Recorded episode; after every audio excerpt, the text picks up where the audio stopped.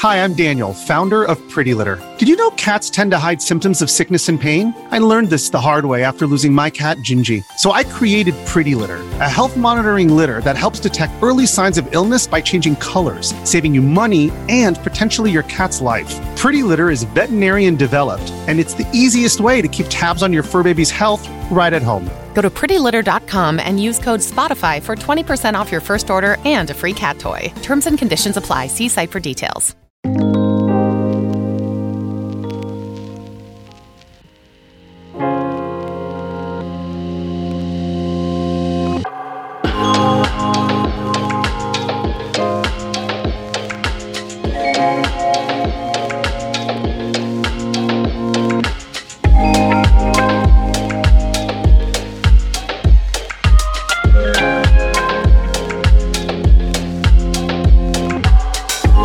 Everybody, and welcome back to another episode of ninety-nine Potions, the premier Fanbyte R P G podcast. I don't know why we say premier, it's the only R P G podcast, but it is premier in our hearts and in mine. Steven Strom's managing editor of fanbyte dot com, and I am also joined by a premier head of large, John Warren. Hi, and it's me. I'm back. I was gone last week, and now I'm here this week. So was I. It's a, it's kind of a double whammy of, like, you know, one in, one out, you know? Oh, it is. It is. Got, totally. Yeah.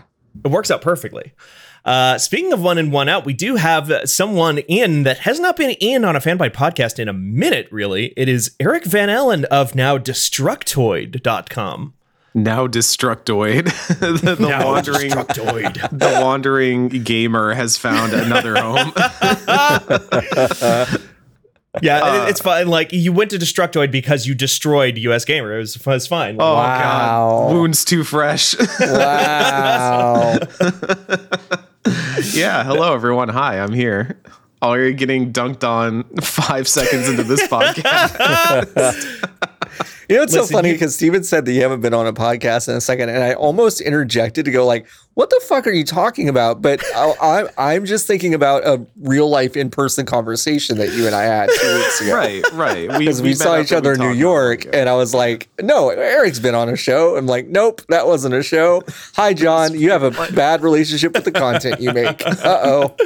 I thought, John, you were going to say that it's like, no, Eric is on Fanbyte Podcasts, Normandy F M, thinking that like everything else in the world, we I've had acquired Normandy I've, F M. I've kind of done that in my head before, where I'm like, yeah, like you could go listen to ninety-nine Potions or Normandy F M, two very real Fanbyte podcast network podcasts. Yep, exactly. They're exactly the same. Yep. Um, but they do have exactly the same sort of dulcet tones from uh, Eric and us, because we are here to talk about uh, probably a couple of different video games, mostly about a game that I've really, really, really wanted to talk about for a while. And mm-hmm. Eric is one of the uh, experts on the game that I know of. Uh, it's a little game called Wildermyth that has been on Steam for a minute here. Not on Switch, much to my chagrin. Oh, Feels my like God. a perfect Switch game. It's a perfect uh, Switch game. I'm maybe, mm-hmm. maybe. I don't know. There, there are some aspects of this game that I do think would be rough to translate to Switch, but we can talk about that when we're. Would when they we're be talking rough? About the game. Yes. Would they be worth it? Probably. Yeah. I mean, it's going to be the perfect Steam Deck game, is what's. Oh, yeah, that's my exactly. Steam Deck da- game. Yep. Yeah. Can't John wait. has also played some Wildermyth too. Yeah, I have. I, I'm not not as much of it as either one of you, but enough to. Uh, know that there has really never been a game like this, I feel like, which I think is yeah. pretty cool. Um, yeah. Yeah. I did some research on the studio. It's World Walker Games. They're based in Austin, Texas. Did you know that, Eric? Yes, they are. Did, uh, did you do you know the do you know the names of the two creators? Uh, I think I do. I, I was talking to them not long ago because uh, obviously them being in, in Austin and also me being in Austin, sure. I'd very much like to talk to them about how good their game is. Uh-huh. So, do you know it that their just... names are Nate and Ann Austin? They're yep. both named Austin. Yep. What the fuck is going on with the studio? This it is threw wild. me for a bit because I was like, "Are they? Are they in Austin? They or are Austin-based, I guess." Oh my god! It is also just as Jordan, our wonderful producer, who is in the Discord call as usual, um, just made me remember. I am not only the only boy, and not the only the no. Sorry, mm. I'm the only not Austin. Like mm, you're not all in Austin. You're not yeah. all in Texas at all. You are all Texas boys. Not a boy, not from Texas. That's I'm outnumbered. Right. Yeah. On this year episode. I, I can't. I, Steven, I almost corrected you on. on I, I was like, wait, no, wait, hold listen, on, Steven. Listen, um, I've been fighting a cat all morning that I slept really, really well. You've been this fighting cat- a cat so hard it's been fucking with your gender. Oh no. Oh God. Listen, people told me about cat boys and I had some questions and then I, I had to have a conversation with a real cat to clear them up, and it's left me with more uh, confusion than answers. But, but yes, um, you you are on the call with three Uh, Texas, Texas kiddos. That's true. Yep. Yeehaw. Yeehaw. That was the most. That was the weakest yeehaw I've ever heard. I, I know that yeehaw though. I get it. That yeehaw. The, heavy, the heaviest so many of things. Yeehaws. Yep. It's, it's the yeehaw I do every time I see the phrase like Greg Abbott does something in a headline. I'm like, yeehaw. Yeehaw, Greg. Oh no. Oh, yeehaw. Yeah, I'm, God.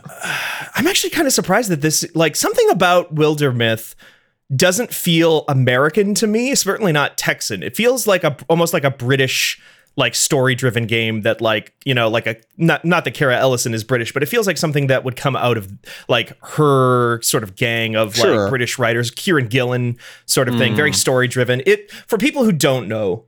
And this comparison might mean nothing. It's basically the Yogg meets X COM is the yeah. closest comparison I can make. Yeah. Does that sound right? Yeah. Okay. Kind of. Yeah. I mean, I think so. I mean, it is a, it, it, it is an expression of a tabletop R P G that, like, I feel like people have talked about for a very, very long time and, right. and kind of gotten close.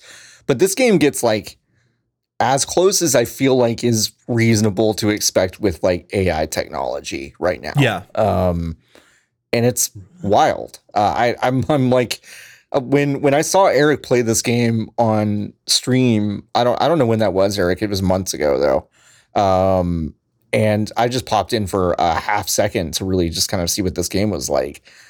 Uh, we could, we can also talk about this. I don't want to like, I don't want to be too hard on it, but it's like, I don't think the aesthetic of this game is my jam at all. No, not at all. And, no. Same. and no. when when I saw Eric playing it, I was like, ooh, this game looks kind of like not my yeah. thing. Yeah, exactly. But then, I, but then I saw just the mechanics of it, and I saw some of the stuff unfold, and I was like, this is this is fake. I, it, it was the same feeling I got when I saw the trailer for No Man's Sky. Mm. right, right, right. Now, very specifically, I mean the trailer for No Man's Sky. They're like No Man's Sky itself, even even though it has gotten so much better than it once was, doesn't fill me with the kind of awe that I thought it would. Right. But Wildermyth like the kind of possibility. Does that. Yeah. Right. Um, yeah. So like, I don't know. Yeah. The the aesthetic is definitely what turned me off of it for a while, and and I feel like. Not, I'm not, I promise I'm not like tooting my own horn here or anything like this, but I feel like I was one of the, the first like media people to start like posting oh, you were, about this and for stuff. Sure. Yeah. Um, and, and I, I think I had initially like what broke the seal for me was hearing Waypoint folks gush about it as well. Um, and I kind of got to the point where I was like, okay, you know, get past the aesthetic because it, I, I ultimately don't think it's bad. It's just not something that looks immediately appeal. It reminds me of flash games is what it does. It sure. reminds me a lot of like games I would have, you know, logged onto the school computers and found like the one site that wasn't blocked by the firewall that would still let me play the one flash game that I've been playing. Um, it gives me those sort of vibes. But what I think that ends up letting it be is something that's really moldable and really malleable. And ultimately, that's what Wildermyth is to me, is it's intensely malleable in a right. way that I haven't expected narrative games to be before. Um, just the the setup of, you know, it starts out very simple of you having three characters that you start a campaign with, and you get sort of a sets the tone uh, first mission, either whether that's there, there are kind of multiple different pre-written like campaigns that you would expect if you got like a D and D book that that had a quest in it that that you would follow for a campaign. Yeah. Uh, or you can do kind of a randomly proc gen one. Uh, but it will like set the table for you, and then it just starts expanding outwards in so many ways. You, as you venture, you can recruit new people. As you do different quests, you might have story events happen. You might run into a fire spirit or, or an actual like giant fire, and one of your characters is like, uh, this fire doesn't feel hot to me. And you're like, wait, what are you talking uh-huh. about? And they're and they're like, yeah, no, the fire feels totally normal. It even kind of feels safe to me, like like a homecoming of sorts. And you could be like, yeah, walk into that fire. And then they come out and they're like half fire spirit now. And it's fantastic. I had an excellent uh, child, actually, because your characters can have children in this too. That's how long the campaigns stretch out. There was a child of two of my favorite characters that became this amazing hunter that had the arms and legs of a fire spirit and would basically set entire battlefields ablaze and then like run across it with a crossbow, just taking out enemies like wild. And it was so cool that this all happened through these random events that just proc and happen and create these cool stories. It's, it's what I feel X COM misses, honestly. Yeah. Like this is what I want from X COM, is not to just have soldiers and characters, but to have stories that happen alongside them. Right.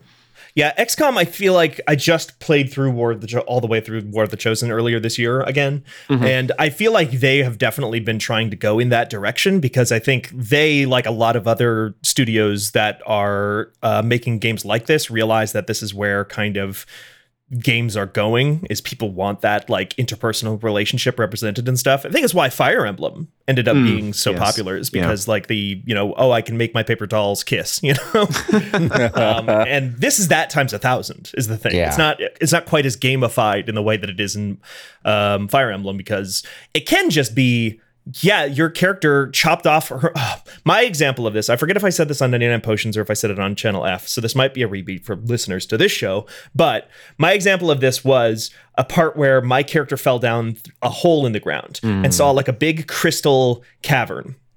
And she went to go like, well, I get, I'm going to chop off one of these pieces of crystal, like one of these gems. And she did that, and the gem rocketed off of the altar and into her eye socket. And she's like, oh shit, I have a crystal eye now, but I can see through it just fine. This seems okay, I guess. It's weird, but I hey, it's not hurting me at all. And then as she aged up, as the eras of the game progressed through the campaign, more and more of her body started to become crystal. And to the point where there was another uh, thing where she was basically going out on a date with another lady that I had on my team. Um, and they... Uh, got captured by cultists, and she's like, okay, I found this bone robot made of, like a robot made of bone and sinew and skin in the back of this place, and it's a digger robot. We can use it to uh, get our way out of this cave. Jordan says we've all been at dates like that. It's like, uh, yep. Very funny. Genuinely have. Mine didn't go this well, though, um, because she cuts off her own arm to fuel the bone robot, and the bone robot becomes like a, a little pet that follows them around in combat, and it becomes like a, basically a free unit I can bring with me anytime she's in the party. And I was like, well, she's an archer. How is she going to shoot her bow if she doesn't have two arms? Mm-hmm. And the answer was, her severed arm grew a big crystal arm that could transform into a huge shield that she also got a defense buff from. Mm-hmm. And like for the rest of the game, she was just like that. It was so cool. And the fact that like th- not only can these different things happen, but they can also interact and commingle yeah. does make the game feel way more replayable as a result. I mean, th- those moments feel like, and, and like, I-, I don't think you have to have played tabletop R P Gs to appreciate this game at all. But no. those moments feel like a D M that is like, enabling you in the coolest way. Yeah. Like yes, that it feels yeah. like a D M that is like rolling with it. That's yes anding and saying like, OK, so d- d- is it silly that a crystal goes through your eye? Like that seems like a bad situation, right? What if it's not a bad situation? What if it's going to work out in your favor? Like what if you lean into these things? Like these are things that I think a good D M does that like yeah. allows a story to unfold mm-hmm. in an unexpected but organic way. And the fact that it's like Proc Gen is fucking bananas. I mean, that that's just, you know, speaks to the, you know, the the level of um the level of just kind of literacy of like fantasy storytelling and DMing that this team must have um to be so confident to add this many elements to something. Because like, you know, I, I haven't I've only played a, a couple campaigns, but like I, I don't know, like a lot of folks that I'm seeing have played this game a lot are not seeing a lot of like repeat elements. A lot of um, unique stuff is still happening. And I think that's astonishing. I mean, this is one yeah. of the most replayable games I think I've ever seen. I have played through, I've, I've beaten the first campaign, and I, it took me a, several tries, so I ended up doing like several failed campaigns up to that point, mm-hmm. but I still haven't in all that time seen that like mermaid event that you ran oh, that I did. That yeah, yeah, yeah, yeah. I got married in my first like hour and a half in, in the game. Like I saw a mermaid in a forest next, next to a lake, and one of my characters ran off and was just like, wow, you're kind of cool. And the mermaid's like, yeah, whatever. And then I decided not to let her be aloof and be like, no, like, what's your deal? Are, how do you, how do you like the lake out in the middle of the forest? And she's like, oh, you're like interested in talking to me. And, and then we got married. We kissed and got married because Incredible. we just had this like instant connection. And it was just like, I don't know. I was I, I was just kind of looking around like, what? Are any of y'all seeing this? I'm getting fucking married on this in like an hour and a half into this thing.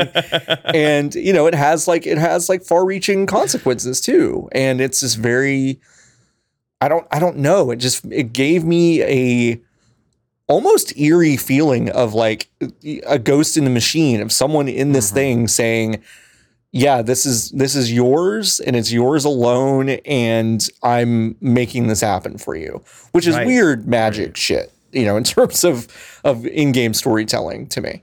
Yeah, I'm, I'm glad you mentioned like the long term stuff, too, because I yeah. think there's like two magic tricks that Wildermyth pulls. And the first one is when you realize that this is essentially like a proc gen tabletop role playing game being played out and all this stuff is being randomized and you're able to kind of create this party and watch them go on all these adventures, and these stories will just form organically and you'll start to really endear yourself to these characters. That's like the first one that happens. Yeah. The second one is when you play some of the later campaigns when they introduce the concept of legacy characters. Mm. Yeah. So mm-hmm. when you finish a campaign, you're allowed to take some of the characters from the campaign you just finished and put them in like basically a, a hall of heroes, like a legacy Uh, pool that then later on, whenever the game needs, like, what you know, whenever a flag shows up that it says, I need a legacy character for this, or you have even campaigns that start with legacy characters in your party,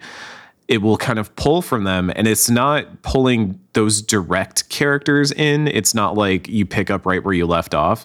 It's it, It's almost like it's pulling in like the mythological folk hero version of your character in. Yeah. Like, you know, like they were off on their adventures and this is just another side venture that they went off on while, you know, during the years of peace between chapters in another campaign or whatever. And like I, I now have a pantheon of heroes that are completely, you know, generated and randomized by the system that I feel incredibly endeared to, that have been on multiple campaigns with me, that each have their own story that they've developed across these different tales that just feel like these real standout characters, like, you know, char- if I say like Cowley or Esme to y'all, that doesn't mean shit. But to me, those characters are ones that have followed me through multiple campaigns and gone on some of my favorite adventures and become real, like standout, like icons in their own way. And uh, that's like the second amazing thing that this, this game does, is it really opens that stuff up to not just create one amazing campaign, but to create like multiple campaigns in the way that you would have these amazing characters you remember from your own tabletop campaigns. And and that mechanic cuts both ways in a way that is like heartbreaking to me, in a way I, that a game hasn't made me really feel, not uh, outside of like, you know, Final Fantasy fourteen or something like that, having like a scripted moment that really hit me. I mm. haven't felt this way in a long, long, long, long time with a game where that Hall of Heroes thing, uh, you, in order to get them basically locked into that Hall of Heroes, you need to get them across the finish line, whether whatever mm. that looks like for the campaign that you're in. And so in my first like fully successful, I did everything I needed to, I won the final battle thing, I got this whole crew of people that had been with me from the start of that campaign. I really grew to love them. They like I was role playing them in different ways. I had like this one character who was, uh, I believe, an archer. Uh, I forget what they call that archer class. I think it's Ranger. Um, and her whole thing was like, anytime anything popped up where she could like commune with nature or anything like that, I would make her do it. So like at one point she like figured out a way to put stars in her hair because she like mm-hmm. walked into a pond at night that was reflecting stars in the water. And she like picked it up and like put it at like, just literally put those in her hair, and it gave her like magical dazzling powers and That's stuff like that. That's a cool trick. Yeah, it was it was really cool, and it and it's visually represented on the characters and stuff. And I got them all through to the very final battle and did very well, but one of them died in that final battle. Oh, and no. If they die, they don't get added to that Hall of Heroes. And it's like, to me at the time, I was like, this feels awful. This feels like they've been erased from existence while their friends got to go on without them, because like they, the, their friends have been added to like the annals of history, but like the person who didn't quite make it doesn't like is just forgotten like that. And it like tore me up a little bit. And it was, I don't know if that's intentional or not, but it was cool that I felt that way, you know, for the first time in that I can remember about a character that I had more or less written myself. Yeah. Mm-hmm. I mean, it seems preposterous to want more from this game in a way, but at the same time, it would be interesting if, because so many legends are created in death, right? Like it would yeah. be interesting if Ooh. more stories could be told with those dead characters, you know, yeah. in some way. But it's like, I mean, God, we are, we are asking a lot from a game that's already doing a lot, but that is something that I would also probably find, you know, heartbreaking of just like, yeah. oh, they're mm-hmm. not a legend. Well, they were kind of legendary to me, but I can have that in my heart, I guess. And like, yeah, maybe, maybe that is deliberate. Like to your point, maybe that is on purpose because, you know, you can form relationships with a game that don't necessarily need to be expressed back to you, I guess. Right. Yeah. Um, but yeah. It is interesting, though, because, like, again, you've pointed out several times that this feels so uh, very much in conversation with tabletop games. And mm-hmm. not only with tabletop games, like, it's it it is very clearly, like, pulling from the idea of, oh, I'm hanging out with my friends playing D and D with miniatures. Right. They, the characters look like little paper dolls that are moving on top of, like, a game board. But more specifically, it feels very connected to the, in terms of, like, narrative and story, it feels in conversation with, like, the modern wave of new tabletop games that have been coming out, like mm, sure. all the spin-offs of Blades in the Dark and Dungeon World and Firebrands, all these different things. And those games are very much that what this game gets right about those games is failing forward. You pointed this mm-hmm. out earlier, John, yeah. about like, if something bad happens, your D M might just roll with it. Whereas a lot of those games, another increasingly common thing in a lot of games in this sort of new wave of um, a tabletop role-playing is to make it so that like, hey, you get a thing that happens to you when you die, you get to just like really blow it out. You get to go out in a blaze of glory and really impact this campaign in a huge way. And sometimes that's not even death. Sometimes like it is oftentimes referred to as retirement in these games. And that's usually an end game thing. And they kind of do that in Wildermyth. If your character is about to die, you have like three options that you can like, oh, they get to kill one enemy before they go down. And you can use that on like a really powerful person to protect your friends, or they can retreat from battle a certain number of times. But if they get wounded again too quickly, they're just dead, dead, stuff like mm-hmm. that. But it would be nice to have like a zenith move is, uh, I forget what tabletop system uses that, but like there's a thing in a, a certain game, uh, the Ground Beneath, I think, where when you retire a character, they get to use like a zenith move and just like completely reshape the world. Yeah, yeah. Uh, I, I think a lot of the hope from that and a lot of, I, I mean, on on one side of it, I think the team has done a really good job of issuing a lot of updates. There have been a lot of good updates since it went into full launch um, and, and as it's been rolling out. Uh, I, I've liked the stuff that they've been adding and the stuff they've been addressing. But at the same time, this is a game on Steam, and this is why I specifically was like, I don't know about Switch, because this game has workshop support. And right. folks, if you want to like find some even wilder, wilder myth, uh, you head, head into that workshop, because there's some, I mean, there's the stuff you would expect. Like some of it is just, hey, here's some more face options, some more hair options, that sort of thing, uh, because that system is obviously very malleable, very right. um, open to adding stuff. Um, Some of them are just, you know, here's some quality of life changes that might not be in the game yet. And some of them, one I was really into that I was looking at adding the other day, and I'm kind of trying to keep Wildermyth as is right now and not modding it to, right, to all heck right. and back yet. But uh, I, I saw one that was uh, specifically for romances when people's uh, form changes. So as we talked about earlier, there are events that can happen where you won't just, you know, gain a new ability or, you know, something changes about your character's personality, but they will also change form wise. They might turn into yeah. an animal creature. Like my very first campaign, I had someone turn into a wolf, and the first thing that changed was their head, not their, not their hands or their feet, which are some of the other modifiable ones. It was straight to the head. And I was like, you know what, let's roll with it. And they were already in a romance at that point, and the romance just didn't seem to change whatsoever. Although there yeah. were some notes in the, the peace time, which is the, the in-between chapters. There are like moments of peace where you see what your characters are doing while there's not really huge waves of monsters to kill or anything. Uh, and it did kind of mention that their relationship with humans in general was getting strained, and that put right. a strain on their relationship.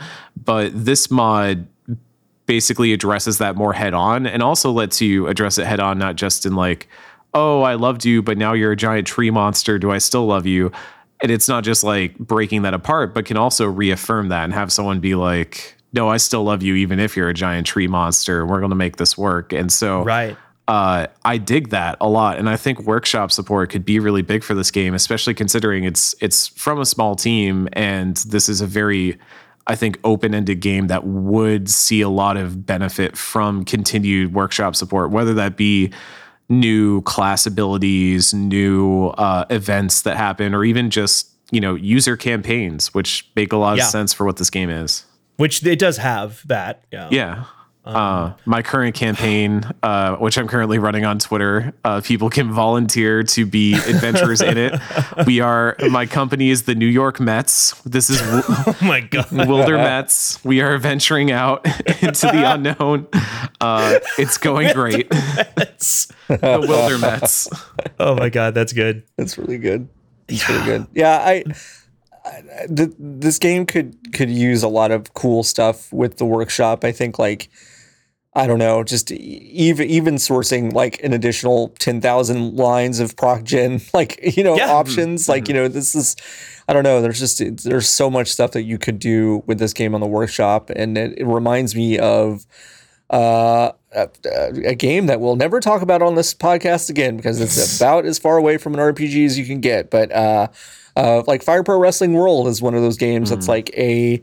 a wrestling video game that like really thrives with the fact that it's got Steam Workshop and a bunch of like yeah. really cool uh, user created stuff. And like Wildermyth really strikes me as kind of the same, same thing, that like you've got all these things in the toolbox as it is given to you that are incredible, but you know, yeah, it's like, it's really not limited by anyone's imagination.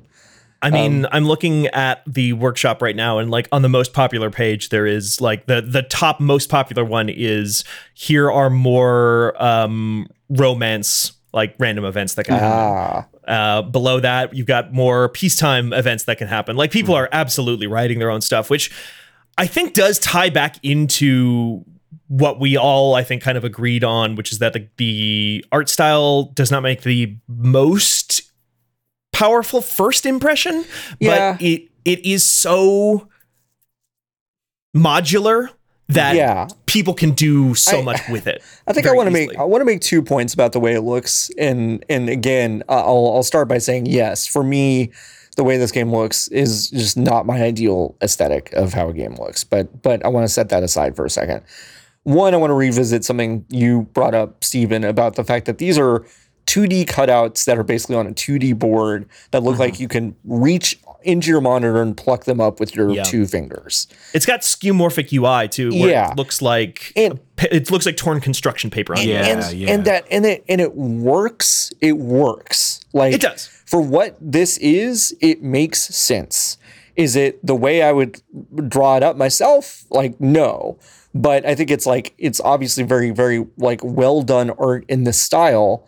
And like, you know, that should be commended in and of itself. The other part of, of that uh, equation that I've had to wrestle with since I kind of was like, well, I don't really like the way this looks, is the fact that like I have been a person forever that when I mean, this is a bad example because I don't really play these games anymore, but like when a Grand Theft Auto game would come out, I would go, I would love this game to look fifty percent worse if I could go one hundred percent more places. Mm, like if I could like go, go into inside. more buildings, if I yeah. could do more things, if I could blah, blah, blah, blah.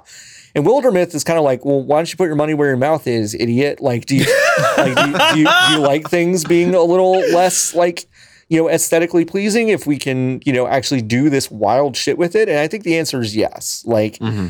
I've, I've, you know, it's like, I also, again, I don't want to like, I don't want to like be uh, mean about the art because I think it's very well done for what it is. Just, it's not my, it's right. just not my aesthetic, but that that's kind of what I had to wrestle with. And like, I was like, come on, dude. Like you used to, you used to tell people all the time that you would love games to look worse if you could just do more shit with them. So here it I, is. Like, and, and, and I think like, I would rather see this trend start popping off instead of, um, you know, the opposite happening. So I, I think the problem with that, like quote unquote problem, it's not really the game's fault in right. any capacity, but the, the issue is when you encounter that situation, you then need people like us, as a matter of fact, like, like Eric, uh, was for me to a large degree. And like you were for me on that stream, John, you need like acolytes of the game yeah. and like mm, say yeah. no, this game does do the thing, because it's because a good art style, you can look at a screenshot and say, oh, that looks pretty, and then immediately right. know that mm-hmm. but if like, oh, this game has a billion different really well written interactions between characters, that's not something that you can just see in a screenshot. No. That is something mm-hmm. that somebody has to tell you with an anecdote or something. yeah yeah, yeah. I think that was the uphill battle that this game faced from the beginning was, and that's why I kind of compared it to a Flash game, was it it can get easily swallowed up in a sea of P C games that all kind of, you know, are are doing what is necessary to make the game function. And there are a million games coming out. And if it doesn't pop in a way that just immediately smacks you in the face from a screenshot or a GIF, then it's a yeah. lot harder. And Wildermyth doesn't pop in a GIF. And... Mm. So at, at the end of the day, you now have to rely on that word of mouth. And so that's why I, I don't know if I call myself a Wildermyth expert. That was nice of you to call me that. I would call myself uh, Twitter's mo- foremost uh, Wildermyth yeller, which is just every time I see poster. someone, every time I see someone do this, like, oh, well, game of the year is coming up. What game should I play before uh, the end of the right. year? I'm like, Wildermyth, Wildermyth. There are so many games I like this year. And I, I personally, Wildermyth is definitely in the running for my list. I don't know if it's in the running for my number one, but it is like going to be on my list. Uh, but it is the one that I get the most frustrated that it, it needs that push. It needs yeah. people to mm-hmm. play, because the second people play it, it turns into this where they're like, oh, no, wait, this is I have wanted this for a long time. Right. And this is yeah. it.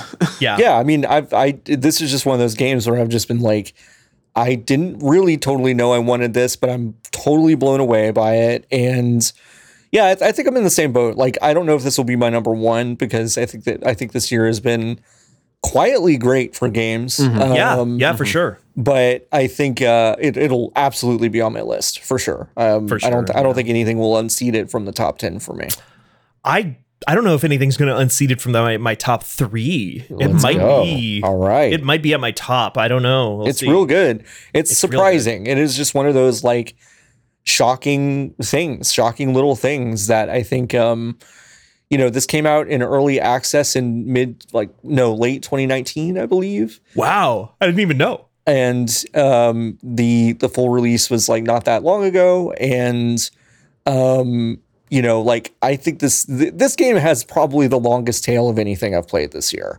Oh, yeah. Um, this is a game that, like, will get some sort of major update in a year, and then, like, another mm-hmm. wave of people will play it and go, mm-hmm. why didn't anyone fucking tell me about this game? And then it's like, uh-huh. well, you don't, you don't follow Eric Van Allen on Twitter, I guess. Um, not enough uh, people do, frankly. Not enough people do. And then this oh will be, God. this will just be a Hades situation. I was going to say, it's going to be Hades with me. Hades since Steven again, yeah. was the first person I knew that was like, wow, people should really play Hades. And I'm like, whatever, Steven, it's just fucking Greek gods. I don't care. We're playing some stupid shit. every goddamn roguelike. thirty-seven of these come out oh, every month. They're all the same. I'm going to co- totally ignore the fact that every game that their developer has made, it's been one of my favorite games of the year every single time. And I'm just going to be like, well, they fucked up this time. And then take like a full year and then play it and go, why did anyone tell me about this great video game? Anyway, this will be this, but for like next year or something yeah. like that. Yeah. But now you get to be on the right side of history. I know. It feels good. Yeah. Oh, awesome. Yeah. I, I do want to know before we move on from it, I think like it's easy to talk about the systems level stuff and and like the larger stuff that it does. But even on like a very base level of gameplay, mages are a hard thing to do in a way that's new. Oh, my God. Interesting. In a yeah. video game. And mages in this game own. Yeah. Like yeah. it's so cool. Like warriors, very straightforward. They kind of do what you expect them to do. That's not to say they aren't fun to play. I love having a warrior that can leap and go into Overwatch and just start smacking everyone. Yeah. Yeah. And, yeah they're super fun. Rangers, I'm still still trying to figure out where the the the hunter, ranger, rogue stuff kind of slides into place uh, in the scheme of oh. things. But I love mystics. Uh, yeah. The idea of interfusing with objects, for those who have not played, you uh, the way magic works is you interfuse. So you like connect your spirit to something in the arena. So like a boulder or a barrel or, or a candle. Uh, yeah, a candle. And you then can use the essence of that to create attacks. So you can rip a discus out of the boulder and fling it at your enemies, or you can And it'll steal. skip off enemies and hit more. Yeah, it's yeah. like a little... like frolf situation that, that you get going. Yeah, uh, I, it's it's or, probably the best Avatar video game that's been yeah. exactly. Yeah, like that. That's it. Like if you want to be the Avatar and have that shit like come to life in every battle, like play Mystics in this game. Because you can very can, cool. Because you can spec the different people into different like. Oh, I'm going to focus on earth magic. I'm going to focus right. on water magic. I'm going to focus on fire magic. And so you are literally just making like benders. You're bend- and yeah. That's more or less how it works. You're like and an enviromancer, which is like the coolest shit. It's mm-hmm. so yeah. cool. Yeah. Even some of the subclass specializations that they have. So like every class can sort of make Slay the Spire choices every time they level up. And um, they, you can start to go into areas where you specialize in certain things like bending metal or bending, you know, the elements or bending nature.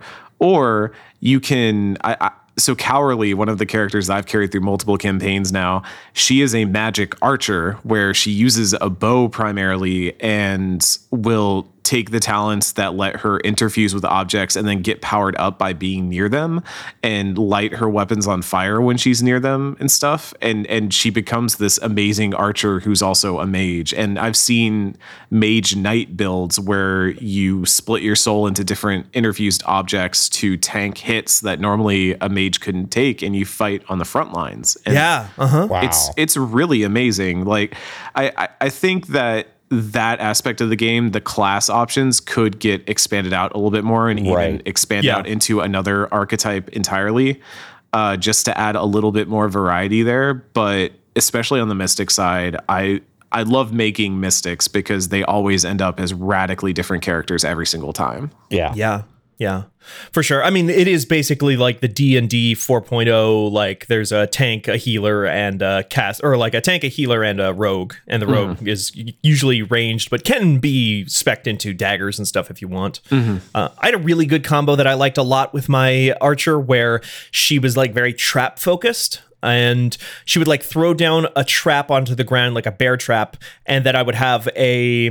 Uh, warrior who could like do this like battle roar that made enemies like run away from them. So the I would like basically stun an enemy by roaring to make them run away, and they were like, oh no, I gotta get out, and then they would run right into a trap, and then they were stunned for their next turn too, and I would just like lock them up like that the entire time. It was so awesome. Good. I'd never even thought of doing that with a build. That is so smart. Like yeah, yeah it worked out great. That's awesome.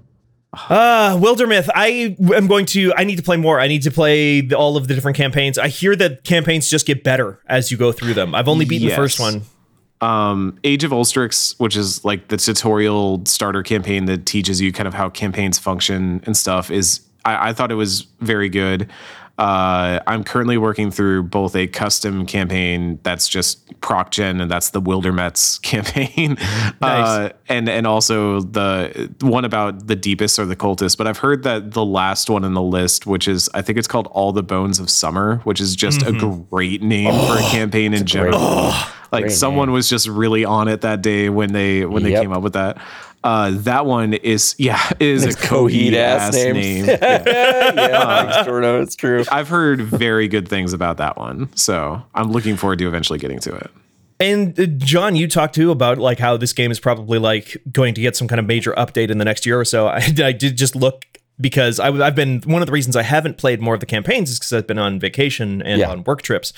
And I just looked like, what was the last update that they did? And it's like one point two on uh, last Thursday. Mm-hmm. It adds like three new middle chapter possible like things to happen. Oh, nice. Um, the ghost town, the library, the potionry, mm-hmm. and then like two, three new end game events. The Temple of Silence, the Unseen Orchard, and the Warren. And oh, I just yeah. like if they keep, because this game doesn't have any microtransactions or anything like that. No, so I'm, I'm curious to see doesn't. how they continue to support it over time. Yeah, too. I mean, I I hope I hope that, you know, in a year or something, they're, they they just do a Destiny and they're like, yeah, Here, here's a bunch of more stuff, and you, you you can throw us another twenty bucks or whatever, which I think would be great, because I, I want, yeah, but that's the thing. I like when I see a game, I think it's like six people that made this game. It's not a yeah. very big team. Um, that scares me a little bit, right? If they're like making all this new stuff for it and and whatever. I hope it's go. I hope it's doing well. That's that's what I mean, I guess. Mm. Um, yeah, but Seven- it's like yeah. seventy-five hundred overwhelmingly positive reviews on yeah. Steam. Yeah, I mean, not, it, not terrible. Yeah, it's not terrible. I think I think it's probably doing well, especially for six folks in in Texas. Um, but uh, yeah, it's like I, I hope they make more stuff, and I, I also hope they charge for it. Honestly, at some point, totally cool. Mm-hmm. Yeah, for sure. Uh, we should probably check back in on Wildermyth at some point, but before we uh, check back out of this episode of the show, I did, we we kind of made a promise at the beginning. I made a promise at the beginning. You did. You did make, you said, we won't only talk about Wildermyth, and I was like, wonder what Steven's got in her back pocket. Uh-huh. Hmm. I was just like, uh-huh. oh, look at this. Look at this little, this little sick freak. And he goes, ah, Meepo. Oh, it's Meepo. It's Nolan oh, North. He's no. here in my hand. And, ah, there's six of me, and I'm terrible to play, and I'm a genetic freak. Finally, we're talking about Artifact. It's about time. Finally talking about. Can you believe Artifact? Was that canceled this year? That could, that had to be last year, right? Oh, I don't was, even know. The the saga of Artifact is so long, year. going from last disappointing year. announcement to uh, launching with that bizarre microtransaction model to yeah, uh-huh. no one playing it, to it becoming a repository for restreams of M C U movies and porn on Twitch, to like, uh, God. And, and now it's, it's like completely free to play. It's, you yeah. could just, yeah, because they, they abandoned it. it. Yeah. yeah. They totally abandoned it. Do you want to, do you want me to part the Fanbyte curtain for a second about Artifact? Uh-huh. We almost uh, created a, an entire website based on that game. Um, Before and, launch. Yeah, for launch. We were like, this game is a sure bet. Gabe's not going to let it fail. Everyone's going to love it. And then we it's like... It's a new Valve game, everybody. It's a new Valve game. And, uh, Kicking we, T F two under the bed. Gabe's not going to let it fail. uh-huh. And then um, and then at some point, we, we got smart. And we we're like, no, we, we shouldn't do that. So that was very good. That was good very choice. funny. One of the first things I've, I think I've said this many times before, but one of the first things uh, that was part of my job here when like John came and said, do you want to start a website? And it's like, I would love to have a full-time job. Yes, thank you. Um, was uploading Artifact cards into the C M S. So we have a big page full of yep. them. I remember that. I remember the, me- I remember the media server or whatever was just, but like twenty pages of Artifact cards uh, before you could see anything else. Yeah. Yeah. Uh, yeah, exactly. That's uh, I was just going through their Twitter. Ac- I just combed through their Twitter account, and that's like the WebP or whatever the fuck, or Jafif. Oh, yeah. Whatever no. Twitter uses. Oh, no. So I would have to individually not just save all of the images because they were useless, because they're like Twitter images are useless if you try to save them. Um, I would go through, copy each individual image into Paint, save that into a folder, and then upload those Nightmare. individually into our Nightmare. C M S. Nightmare. So good.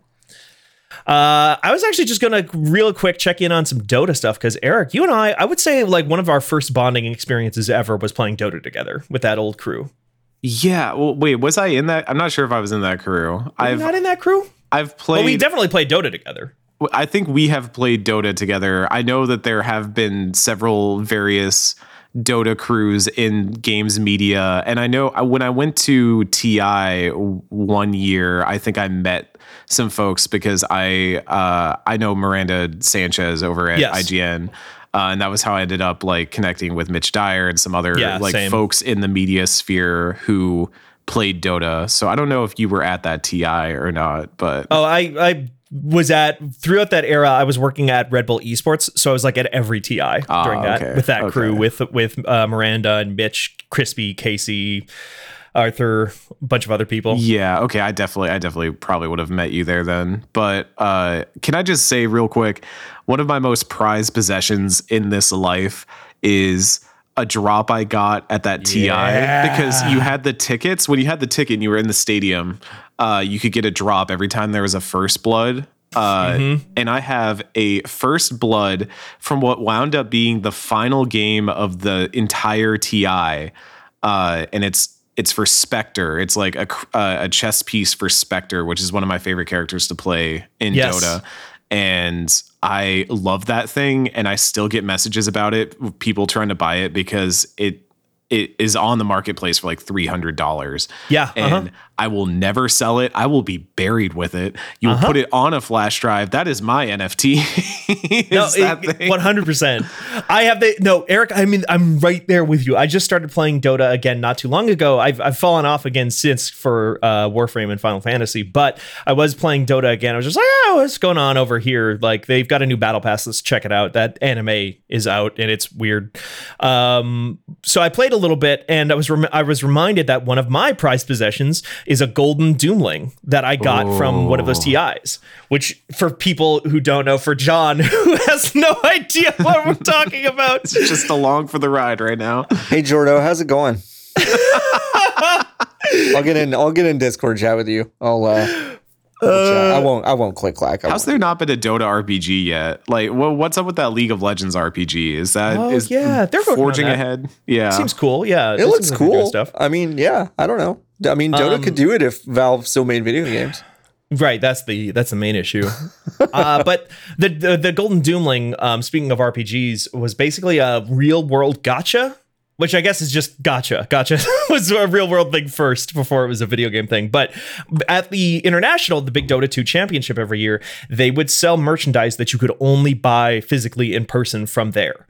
And one of the things that they sold was blind blocks, blind box plushies of different characters from the game. And it'd be like Doom and Sniper and different other people uh, in there. And those boxes, you would get the plushies and people would trade them around because it's like, oh, okay, I've got, I bought seventeen of these plushies and I got six of the same guy. So I'm going to trade this to somebody else because somebody else got seven of another. And the reason you would buy so many of them, besides trying to collect all of those, is that the little cardboard boxes would come with codes mm-hmm. that you would type into Steam. Mm-hmm. And those would then give you other random items that yeah, you could drop. Would. And those items were usually things like couriers, which is like a little thing in a mechanic in the game that is like customizable. You can make them look like a little pig that flies or a guy on a magic carpet, stuff like that. And those had like a one in a thousand chance of being gold, like gold variants. And I got a golden Doomling, which is like a little cutesy version of a big demon guy in that game. Uh, so it was like a one in ten thousand total chance of getting this thing or whatever. And, and it was like, you know, on the market for like a thousand dollars or some absurd number. It has gone down dramatically since mm-hmm. then. Yeah. Um, over time, because I think more people have gotten some, but like at the time it was, there was like this big conversation. I think I was talking to Brad Shoemaker about like, what am I going to do? Should I, should I sell it? I'll, I'll keep my, and I was like a poor freelancer at the time. So I was like, I could buy Steam games for the rest of my life yeah, off of yeah. this. That could have funded your Steam library for the foreseeable future. It could have. And I never did. I never sold it. I couldn't mm. bring myself to do it. I still have it to this day. And that's uh, that's Dota. That's what Dota's all about at the end that, of the day. It's the really beautiful is. Game. Yeah, it's it's about the cosmetics, which is why I didn't buy the Battle Pass. I actually have not played Dota in probably about honestly six months at this point. I think it's my yeah. longest stretch of not playing Dota. Smart. Uh, and it was it was actually this year's Battle Pass that turned me off of it, because when it came out, uh, there was a lot of hubbub over yeah. uh, a lot of the cosmetics, especially like the fan voted ones from last year's Battle Pass, being locked behind certain yeah. levels of paying into it or buying into it or having to grind into it. And yeah, you could have, you know, earned the levels to get up there, but I think but it's they make it basically impossible. Yeah, it, it would have been a an undertaking that no one should undertake. And so I know, at least from my Dota group, all of us pretty much stopped playing at that yeah. point, because uh, we just didn't want to grind for it. And uh, I, I'm interested about the international that's coming up, because yeah. not only have we not had an international in a while, but it's an international that is still happening in a stadium, uh-huh. despite in person. Yeah. As, As we learned just before this podcast started, uh, three members of one team have tested positive for COVID. Uh-huh. Uh, so we'll see how that goes. Dota is in such a weird place. Like, I, I genuinely think it is like one of the greatest games ever made. Like, just almost objectively. Like, that's a stupid thing to say, but I like it's so complex and so ridiculous mm-hmm. and so mm-hmm. interesting. You get like people. F- probably hear about Dota, or they know about Dota, and they're like, oh, it's like League of Legends. Like, League of Legends is a video game. Like, that's a video game for people to play. Mm. Dota is a is like a life experience. It's yeah. like a, a yeah. it's a way of life in a weird way, because it is like yeah, League is just is meant to be balanced in such a way that normal humans can play it and have a good time. Dota doesn't care about balance. Dota cares about like what's the most ridiculous shit you can make happen oh, at any I given point. I love it for that. It's I so good. love it for that. It's what if, what if we just buffed every character? What if we mm-hmm. stopped nerfing things? All right, they do nerf things that get a little egregious, but then they're like, here's an Ag Scepter, and now you can do all this wacky stuff with it. And yeah. Oh, that you can pick up a guy and like just carry him with you, and he can't do anything about it. And then you drop him on a piece of the map that is impossible to escape unless he has a very specific item. So he tries to send a courier over to him to go get the teleportation scroll to get out of that little place where you have trapped him. But then you kill his courier, so he mm-hmm. can't get that item. Mm-hmm. And then you give a bunch of gold for your team, and just like you just made a little video game for yourself now in the corner. I have forgotten how sine, cosine, and tangent function. But I still remember every invoker combination for all of his different spells. That is, yes. That's what Dota does to you. And for, it's for a split second, I thought you needed to know sine, cosine, and tangent in order to for, play Dota. When I played and I was, just, and I was yes. absolutely just going to be like, "Yep, that sounds about right. Cool." You're not too far off. I uh, love trigonometry honestly. In Defense of the Ancients. It's my favorite. It's my favorite mm-hmm. strategy. It's What's my favorite there? triangle strategy.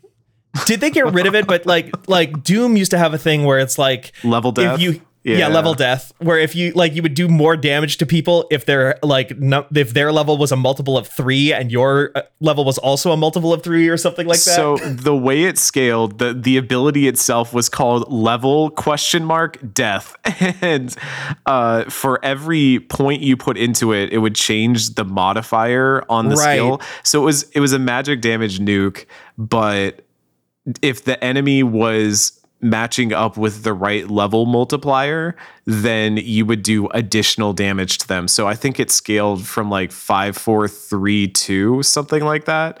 Yeah. And, and there were actual builds where it was like, don't level level death again, because once everybody hits max level, it won't ever be able to do max damage again or something like that. Uh, it, I might be imagining that, but that sounds like something Dota would do. Uh, yeah.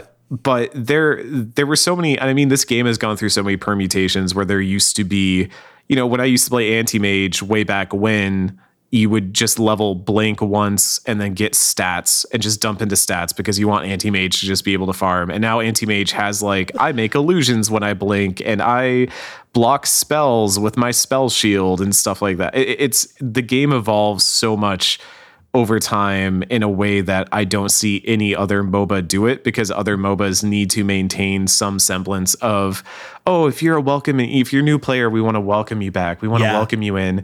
Welcome back. It's time to play a game you know and love. And meanwhile, Dota's like, welcome back. You're going to suck again. the, for the for the longest time, one of the most popular guides to Dota was by a guy named Purge, who's kind of become like a face in the industry oh, a little bit, yeah, or, or like a, a face of the game. And his guide at the the time was called Welcome to Dota, You Suck. Mm-hmm. It was like mm-hmm. the de facto like uh, beginner's guide to Dota for years. Mm-hmm.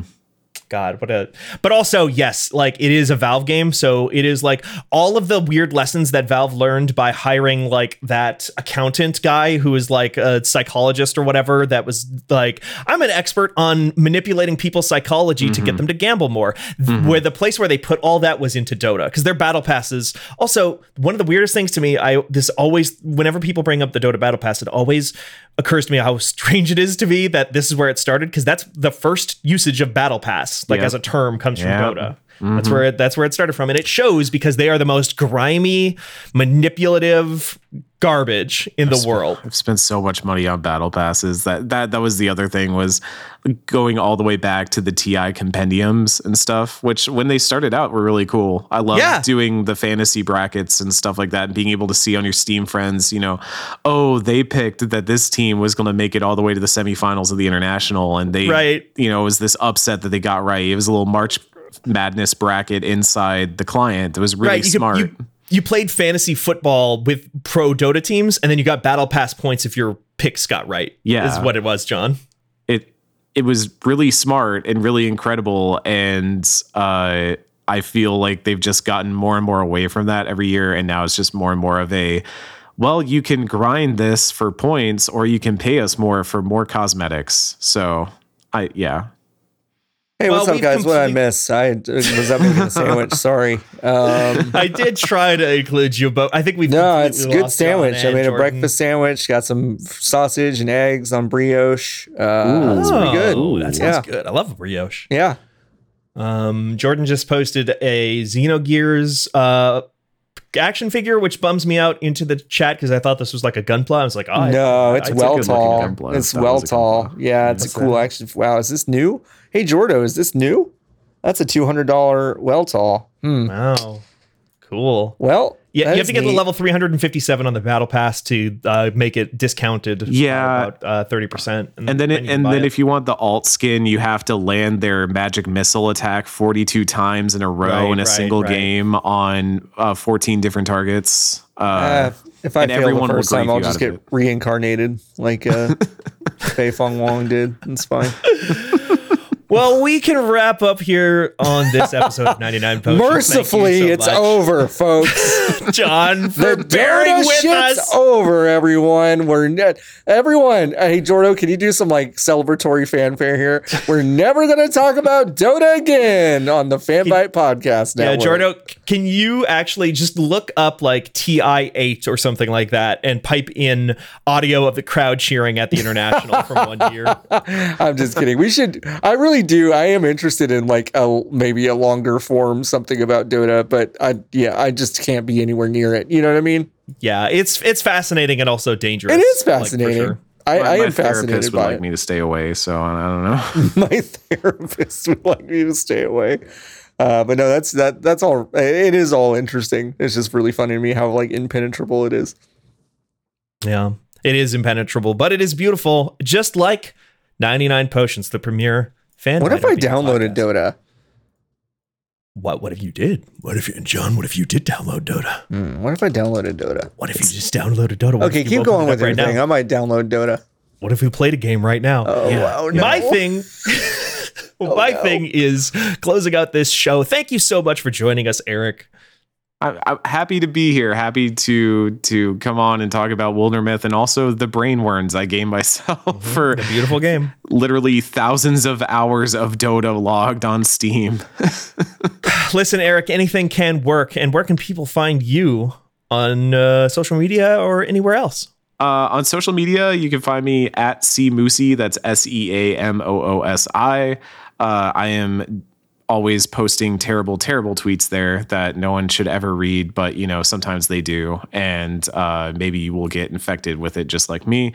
Uh, during the day, you can find me over at destructoid dot com, uh, blogging about a ton of stuff, mostly just games because there's so many games that are coming out right now. I'm still working through Eastward, and I've got a billion others on my backlog too. I still got to play that. I I bought it while I was on vacation and haven't booted it up yet. I'm I'm working on my Eastward take. It's an interesting game, if nothing else, but it is also a very long game. So that's yeah. That's a whole thing. Uh, yeah. And then by night, you can also find me over on Normandy F M, which is a retrospective podcast that myself and Fanbyte person Kenneth Shepard uh, run. We are currently on Final Fantasy X. We even recently had John on the podcast. Yeah. Uh, although that was like a month ago at this point. That feels... Yeah. I feel... I feel like I can't complain about Dota because I did spend half an hour talking about Blitzball on that one. So yeah, Ken had to suffer through that. I don't really have a whole lot of, uh, I don't have a leg to stand on there, I guess. But Blitzball anyway. is good. I mean, if there was a world championship of Blitzball every year, I'd watch it. That sounds interesting. Oh, God, yeah, so would I. I'm still, I genuinely, I've worked myself into a shoot on this, John. We've talked about it enough that I hope that they add Blitzball to Final Fantasy fourteen. I do, too. It'd be incredible. That real. We when we were talking about it, and when I got to the point where I was like, "What if they? You could not just compete, but you could hang out in the crowd, and it could be yeah. a social setting, and there could be attire or flags or some sort of stuff that would rec- like, oh like God, that would show the yeah. in-game teams and all that. I mean, they have you could get a jersey. Yeah, yeah. The Blitzball wow. Battle Pass. Yeah. Love it. The, the yep. Blitz Pass. Finally. Oh my God. We have, okay, I've got an email to send to Yoshi P yeah. after this. So, yeah, we do. Uh, we'll we'll move on and say, John, where can people find you? Oh, you can find me at Floppy Adult uh, over at uh, twitter dot com. Fantastic. And you can find me on twitter dot com at, at Steven Strom, S T E V E N S T R O M. And you can go to fanbyte dot com slash podcasts to listen to all of our many, many wonderful shows, one of which that I am on frequently is Channel F, but we'll be on a little bit less frequent, frequently because Merritt is doing some really exciting new things with the format over there that sound fucking wild. And I'm super, super jazzed about it. So check that out. Check out fanbyte dot com for all of our wonderful content. Check out our uh, Final Fantasy fourteen coverage if you are into R P Gs, because uh, one Michael Hyam and one Mike Williams have been doing a lot of that stuff for us, and it has been uh, blowing up over there. It's very, very fun. Just like the game itself, and just like Jordan Mallory, who is on Twitter at Jordan underscore Mallory, or Goodwill Goblin on Twitter to uh, follow his wonderful, uh, fun Twitter account over there that shows all the best, like, weird Goodwill finds God, about video one, games. One was like a um, w- one of those rare Chrome GameCube D V D players oh. that was only Ooh. out in Japan for like two years. Yeah, that's wild. I was like, I can't. I might go look at that. Yeah, mm-hmm. Genuinely, anyway. The number of times that I find myself saying to a thing that like Jordan has posted, what if I did though? What if I got if that I did, though? But... Yeah. What if I do, what if I did get that? What are they called? Um, yeah, uh, yeah. Panasonic Q. Jordan says. Okay. Yeah, yeah, yeah. But uh, those giant packs of games, you know, like you know. Oh, I, a Gaylord. I need, uh, yeah, yeah, yeah. I need a Gaylord of like uh, one hundred fifty-seven thousand copies of uh, uh, Tony Hawk's Downhill. Downhill Jam. Oh, yeah, Downhill like it's, Jam, like it's going know? to be that good. No, you're going to get all no, the worst right. Madden games and N H L Yeah, yeah, games. yeah. No, you're right. It's like That's exactly uh, it it's like twenty-eight thousand copies of you know Madden oh three or something. Oh, yeah, finally. Yeah. Mm-hmm. Well, uh, we don't have time to uh, sort through twenty-three thousand copies of Madden oh three, but we do have time to sidle on up to the bar like we mm. do at the end of every here podcast at mm. fanbyte dot com and take ourselves a big old drink of potion or ether, elixir perhaps, X-Potion. No one's quite sure what's in this, but I do know that when we take a sip, we first go...